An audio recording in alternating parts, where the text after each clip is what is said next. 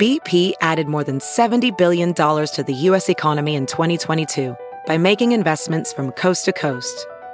Investments like building charging hubs for fleets of electric buses in California and starting up new infrastructure in the Gulf of Mexico.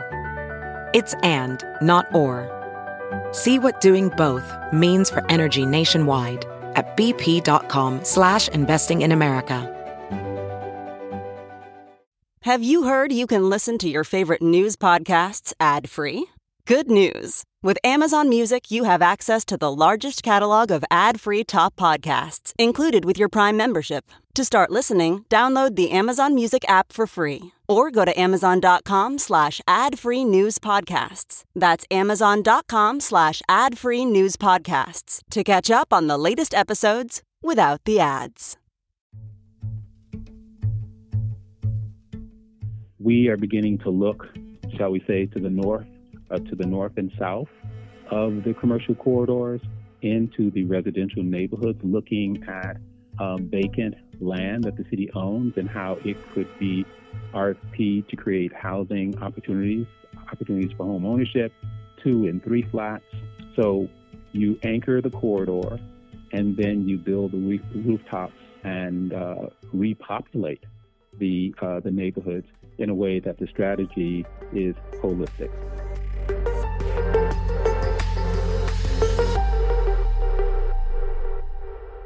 Hi, everybody. I'm Fran Spielman.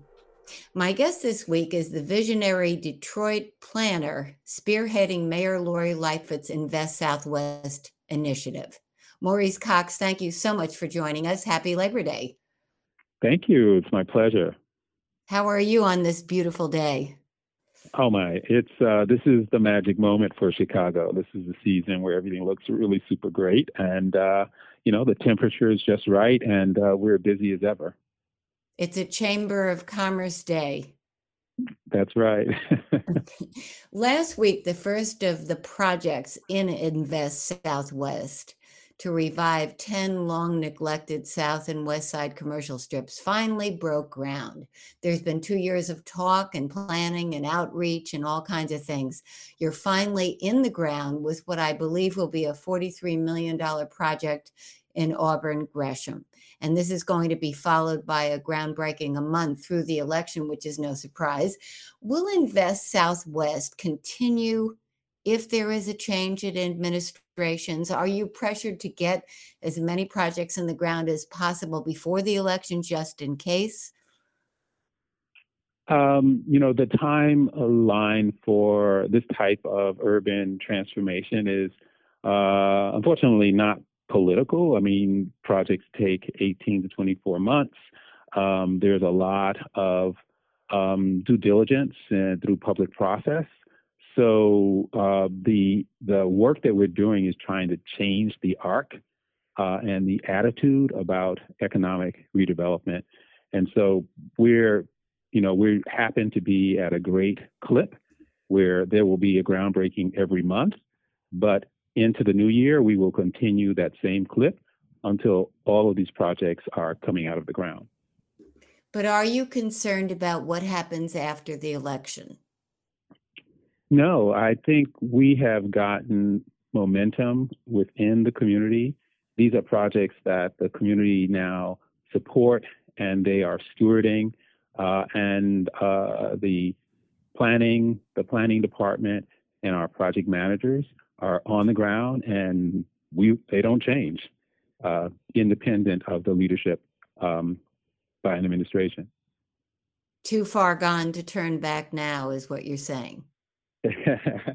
I think I I believe it. I believe that these are structural changes that have been made uh, that will allow um, private sector and public sector um, to to partner um, these are, are relationships that are being built that um, we think have a sense of permanence, and that has always been uh, always been the hope.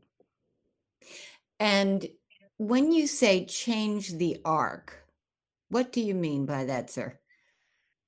Well, I think um, historically we have not used the public dollars that we have invested in neighborhoods on the south and west side uh, to the purpose of leveraging those dollars to bring the private sector in partnership in the right way into these communities. And so uh, it's a very different strategy. We've been able to leverage um, the tax increment finance dollars and other financial incentives to multiply that um, with um, private equity that has come in to these communities. And so those 10 Invest Southwest RFP sites represent over $360 million of investment. Uh, and uh, public investment is only a fraction of that. But you know, I have to disagree with you just a little bit because I remember when Richard M. Daley used public buildings. He built all these police and fire stations and libraries, and he used mm-hmm. that as a catalyst for neighborhood development. Rahm Emanuel did the same. And Very he even different. created the Neighborhood Opportunity Fund. So uh, that you're using Very now, different. by the way. So what's different? Well, very different strategy. we're not talking about um, police services or public services. We're talking about private development. We're talking about hundreds of families that will have expanded housing options. We're talking about local anchoring retail that are providing amenities. Um, so there, this is not a program of public facilities. This is a program of mixed use private development with new families and new businesses populating um, these commercial corridors. What comes after Invest Southwest? Is there a part two? What else do these neighborhoods need to become mixed use neighborhoods that people really want to live in? Sure. Well, I think there are a number of things. Um, the Department of Transportation is coming uh, behind us on all of these catalytic projects and completely remaking the public realm, the sidewalks, shade trees, um, uh, pedestrian oriented furniture. That, those are amazing um, things that change the image, the infrastructure of those corridors. We are beginning to look, shall we say, to the north, uh, to the north and south of the commercial corridors into the residential neighborhoods, looking at um, vacant land that the city owns and how it could be RFP to create housing opportunities, opportunities for home ownership, two and three flats. So you anchor the corridor and then you build the rooftops uh, and uh, repopulate the uh, the neighborhoods in a way that the strategy is holistic. Yeah, I mean, uh, that was going to be my next question. How are you going to grow Chicago's population and stop years of population decline? Chicago has lost more than 85,000 African American residents over the last 10 years, according to the census.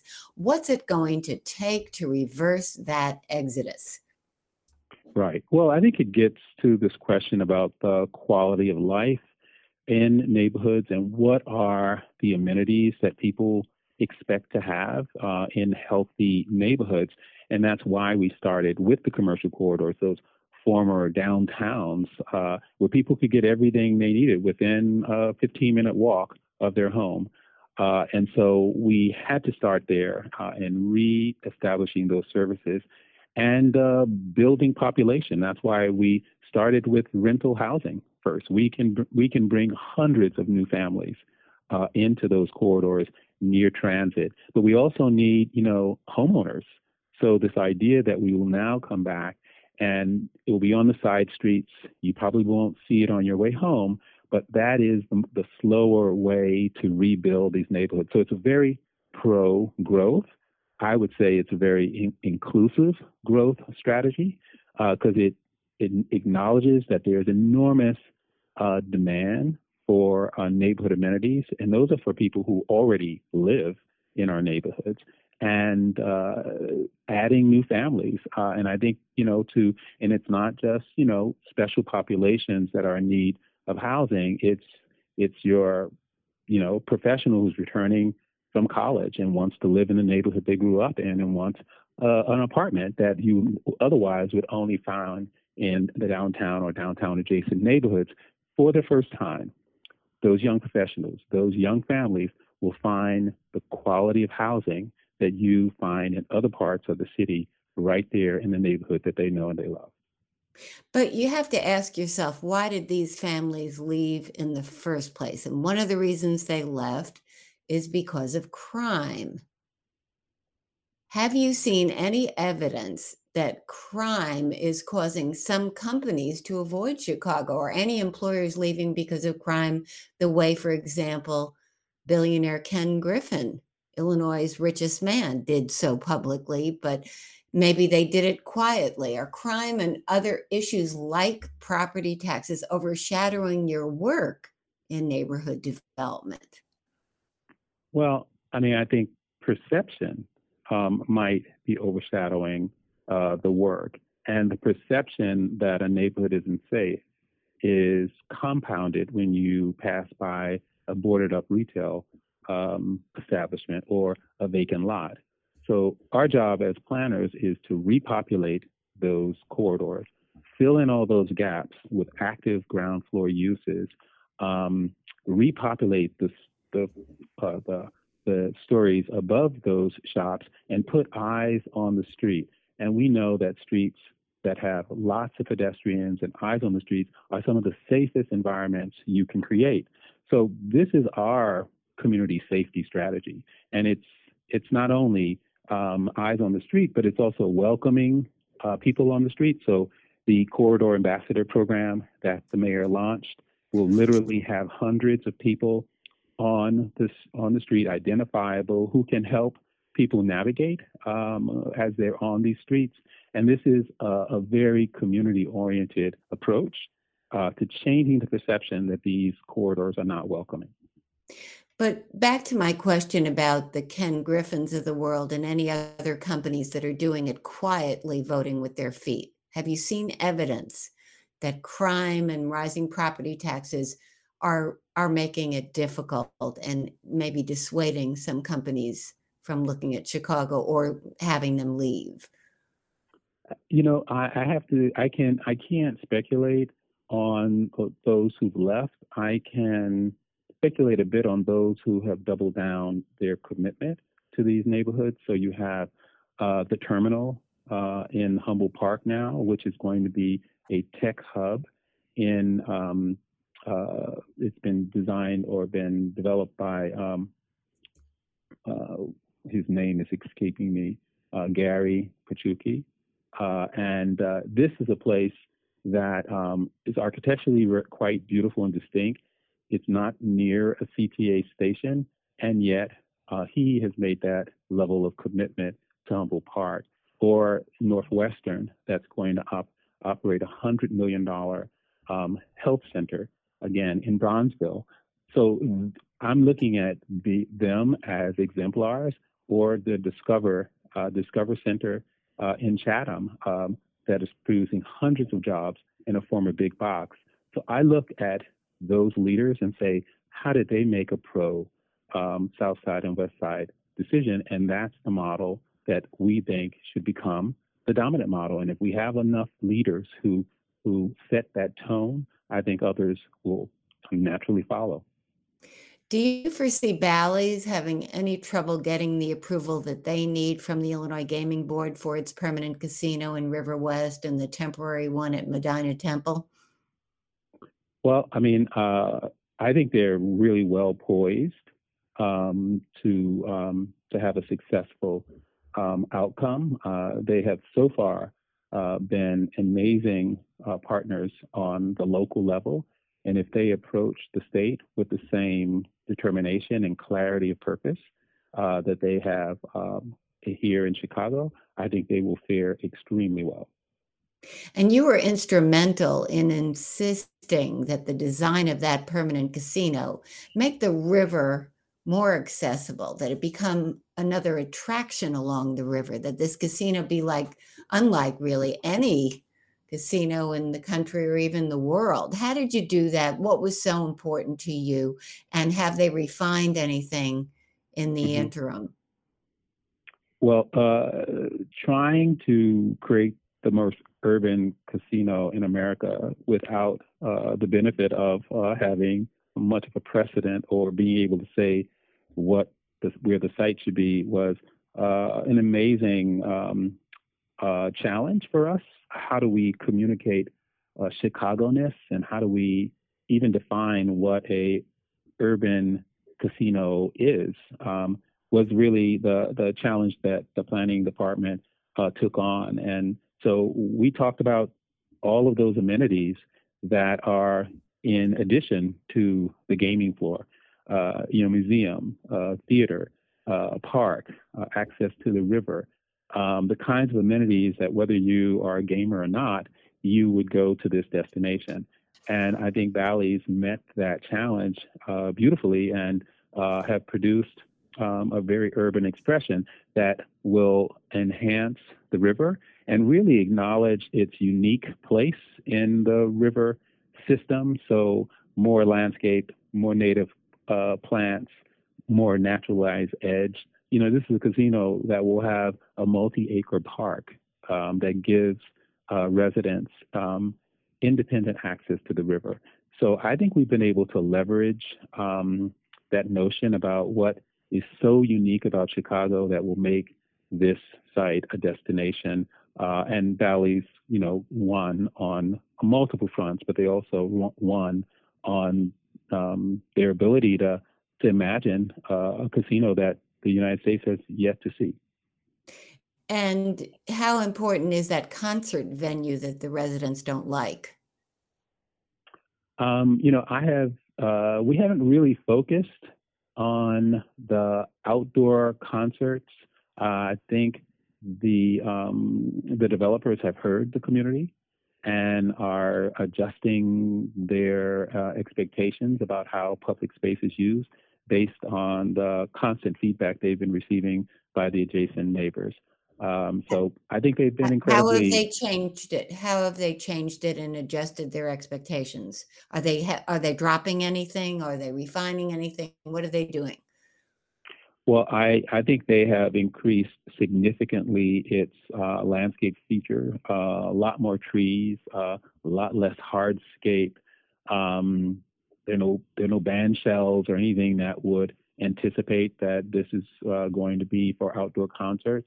So the con- the conversations we've been having with them have to do with how they increase the pedestrian orientation and make sure that the public spaces are really gathering spaces for people um, uh, to actually uh, linger uh, in, in a much in a much more um, kind of European feel where uh, pedestrians outnumber vehicles uh, trees outnumber hardscape, and that that's really been the push that we've made since they revealed the the public um, presentation. Have you played any role in relocating the Tribune plant at the casino site? Any thought where they might go?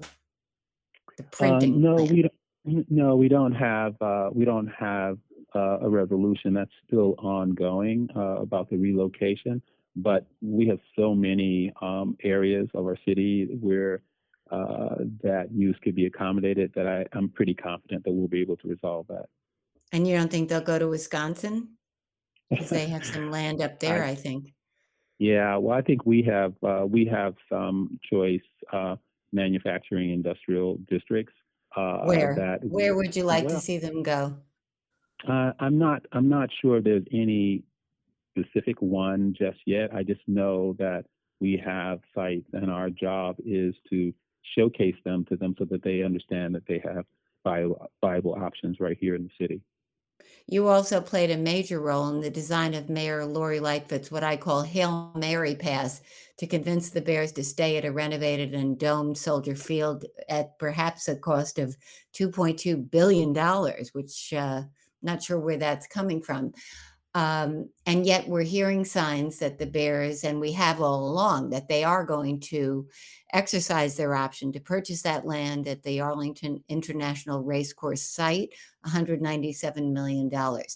How can taxpayers, first of all, if they were to stay, how could taxpayers possibly afford $2.2 billion? Where would it come from?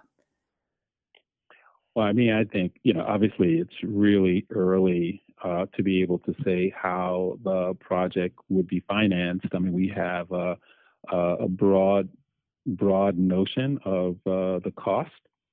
The first the first issue was is it feasible? Can it be done? Uh, and what are the benefits of having a covered um, you know stadium and what that does in terms of activating or reactivating uh, the museum uh, campus. And uh, so we, you know, we've made our case public. Uh, I would say it's it's compelling, uh, it's feasible, uh, and now the job is to see um, if it has moved the needle on discussion. Um, well, compelling on, and feasible. How? If you don't say how you're going to pay for it. Compelling, well, I mean, yes. Feasible, I don't know. Well, I think that the financing um, of uh, Stadia are, are, pretty complex, and there are multiple scenarios for how it could be done.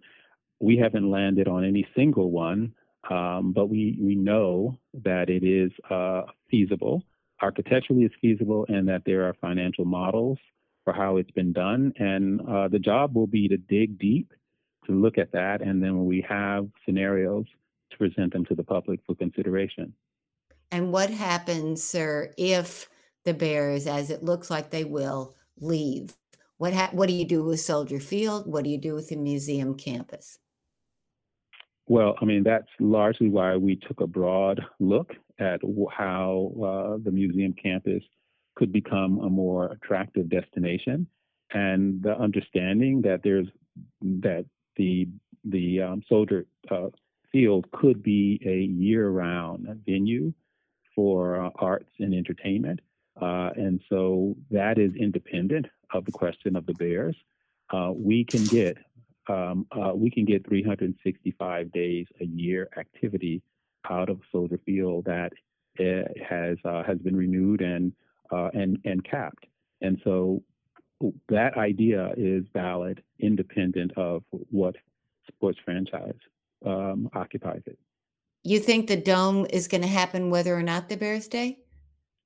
No, I just know that it is um, it is one of the options that extends its uh, use um, for 365 days a year. So it has to be taken into consideration.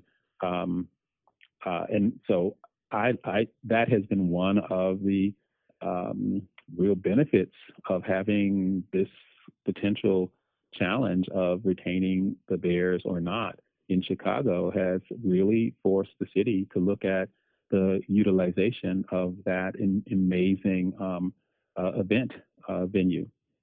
And do you see the uh, movement of the Northerly Island, the so called temporary concert venue that became permanent for a long time? Will that be moved no matter what happens to the Soldier Field parking lot? and free up Northerly Island to be what it was supposed to be this wonderful nature preserve? Right. Well, I think that was, uh, you know, I think that we now know that there are options that could return Northern, Northerly Island to uh, its original intent. Um, this is a lot, we know a lot more now than we did uh, before um, this uh, museum campus uh, framework. So um, the whole intent was to expand our options, to open up uh, things that we had not previously seen, see it with a new, uh, fresh set of eyes, uh, and now we can uh, go from there. So you see that happening regardless? Uh, you know, I think what we're trying to now look is to dig deep on what are some of the short-term, near-term, and then ultimately long-term um, outcomes from the study. Um, the important thing is to show momentum uh, and do some of the things that can be imageable and show progress, uh, and then take our time uh, and thoughtfully um, study uh, the implications of some of the ones that are much um, more significant changes to the way the museum campus operates. The important thing is we brought we brought these institutions together. They're now um, um, much more aligned than they were um, six months ago. And so it's a process, uh, but it's a process that I think that is yielding already result, result, results uh, relative to how they govern and manage um, these assets. North Michigan Avenue has a ton of vacancies, as you know. The city doesn't have a ton of tools to support Michigan Avenue. What do you envision as the future of the Mag Mile, and how does it need to reinvent itself with retail changing? Yeah, I think I think that's um, the the point of reinvention is uh, is the key there. Uh, great streets like the Mag Mile have to constantly re uh, reimagine themselves to truly stay magnificent, and through the help of the uh, the Urban Land Institute Technical Assistance Panel, they came up with a whole variety of ideas about um, you know, increasing uh, food and beverage and dining on on the corridor, making it less of a pass-through corridor and more of a destination, uh, tying it to some of the amenities that are off the corridor, uh, whether it be uh, the route to Navy Pier or the Oak Street um, Beach, or ma- maximizing the imageability of the corridor uh, at the water tower uh, towards the MC, MCA.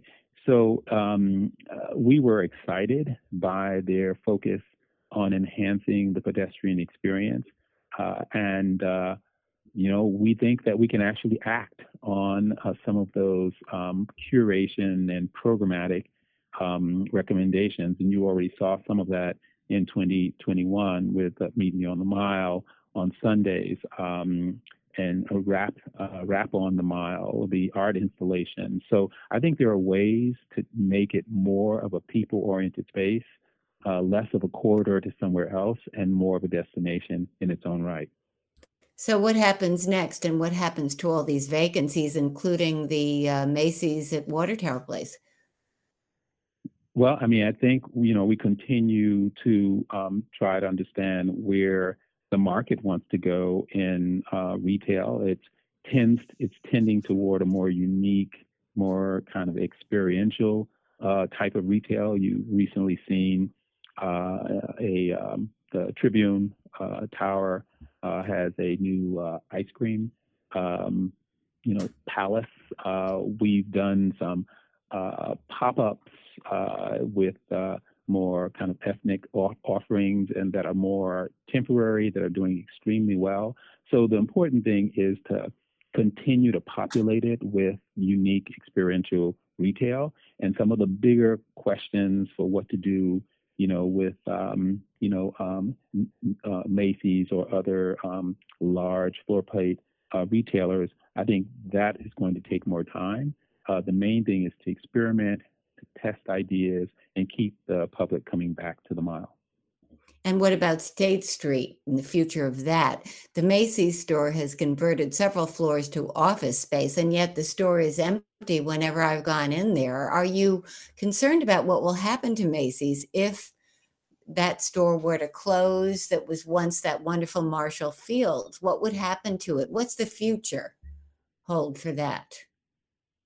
Well, I mean, those are the right uh, questions, and those are the questions we're trying uh, to answer. You know, some some of this has to do with attracting um, a population to State Street, and so you see you've seen some of the activation on State Street um, as well, uh, and there are thousands of people who normally do, not come to that street who are discovering it uh, as an event place. Uh, and so the more eyes you get, the more folks who see it as a natural part of their uh, entertainment and shopping experience, uh, the more you will attract um, anchor retailers uh, to that space. So it's about increasing the visibility, increasing the familiarity, uh, and then that in and of itself becomes a tool uh, to market um, those spaces that are, are have whose tendency is is down. Google is moving to a renovated uh, Thompson Center. You hope to use that as a catalyst to revive the Central Loop. What about the future of the LaSalle Street corridor further south, which has some of the highest vacancy rates?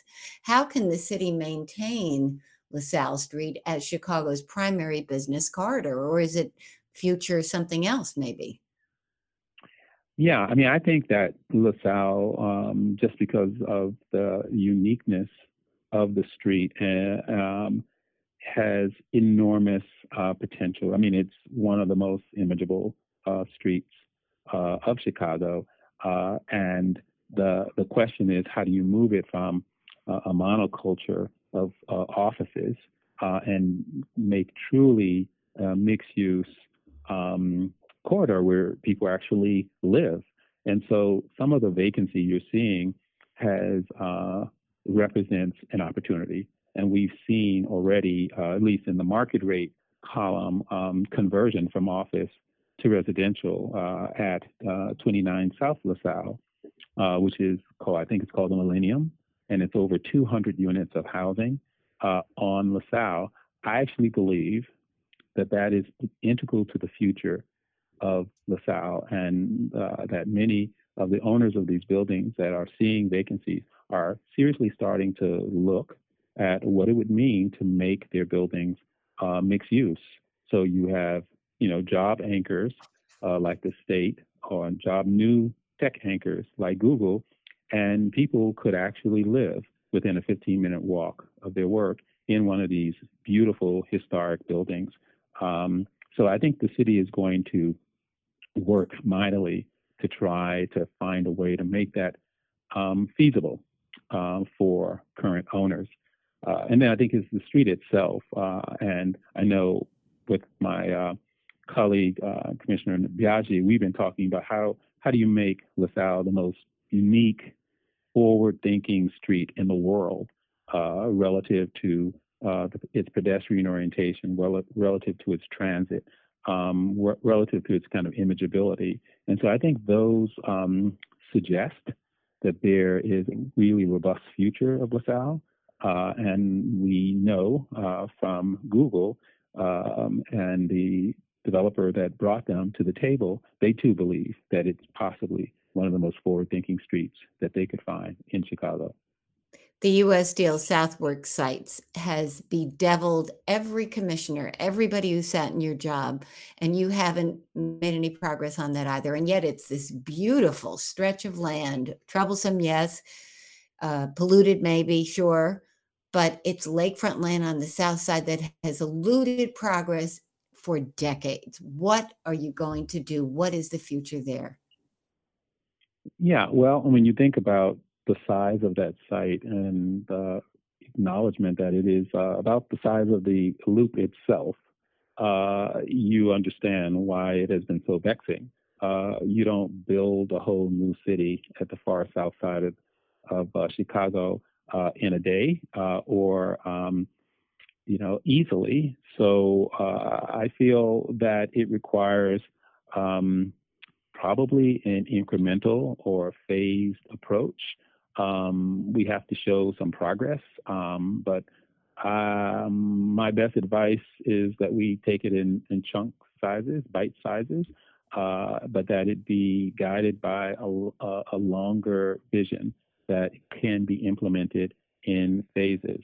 Uh, I just, you know, I feel really strongly that our focus on existing neighborhoods um, that have been disinvested in, that are incremental in nature and can be repaired, is the right place to start before we take on hundreds of acres of sites. So, our so are you going to make our, any progress on this?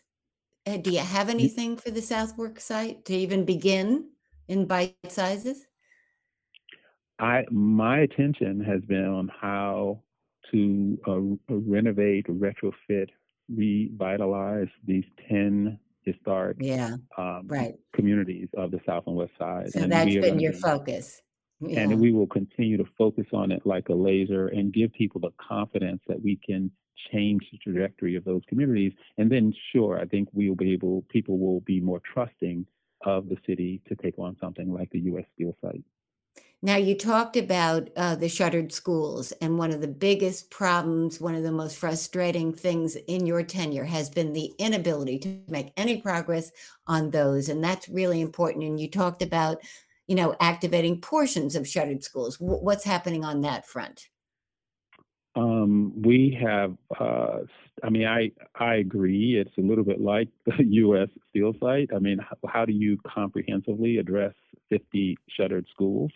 Um, I think you have to think about them in an incremental, phased manner.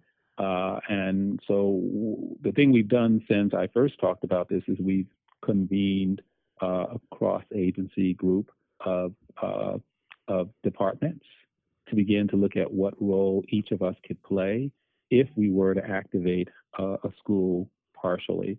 Uh, and the building department uh, is uh, a key player in that. Um, but we've gotten a lot of interest uh, in this idea, and uh, but our first order of business is to get our own internal house in order to see what different uh, agencies have to do in order to facilitate this more incremental approach to activating the, the schools. The city was authorized to spend 800,000 to acquire the West Garfield Park site of a shuttered Aldi's. What's happening on that? Do you have a new grocer, a new tenant? What good is acquisition if you don't have the tenant? Aldi. Um, the intention there, uh, I think we are um, maybe uh, weeks away uh, from uh, acquire, having the site uh, transferred uh, and acquired. That will then allow us to um, market the site for um, a mixed use development that would be anchored uh, by a grocer. Um, it we will RF we will put out a request, for, a request for proposals, much as we've done with the other Invest South/West communities, and um, I'm very, very optimistic that um, there will be, uh, it will become the catalytic um, development for uh, for that corridor. For, uh, for Do you have a grocer, or are you going to look for one? No, we will be um, putting together a call for mixed-use development proposals, and specifically uh, asking uh, grocers to be a part of the um, anchor um, tenant and response to the RFP. And what about the Whole Foods in Englewood that's closing?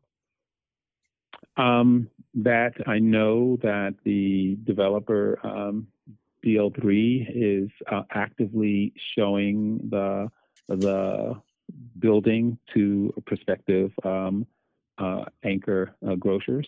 Uh, and I have enormous confidence uh, because of the high visibility of the site uh, that that he'll be successful in finding a replacement. And finally, sir, uh, your former uh, planning commissioner, your predecessor, one of mm-hmm. them, Andy Mooney, wrote an article saying the city has encouraged too much development in Fulton Market, overburdening century old street grids, utility lines. Do you agree with that? Uh, I couldn't agree less um, with uh, the idea that the the hottest real estate um, district in the country is is too hot. Uh, it is um, by nature incremental. Uh, we are increasing the public realm at every uh, every parcel that's being developed. Uh, there's a vision for um, um, more transit uh, as the the Metra uh, line is imagined. So this is what this, this is what cities look like and feel like, and I think Chicago has done everything right to to create the preconditions for uh, again one of the most successful and imageable districts that has emerged in the past couple of decades. Commissioner Cox, thank you so much. It must be fun to be one of the nation's best respected urban theorists and have Chicago as your canvas. Thank you. It's been my pleasure. Thank you for joining us, sir, and we will see you all next week.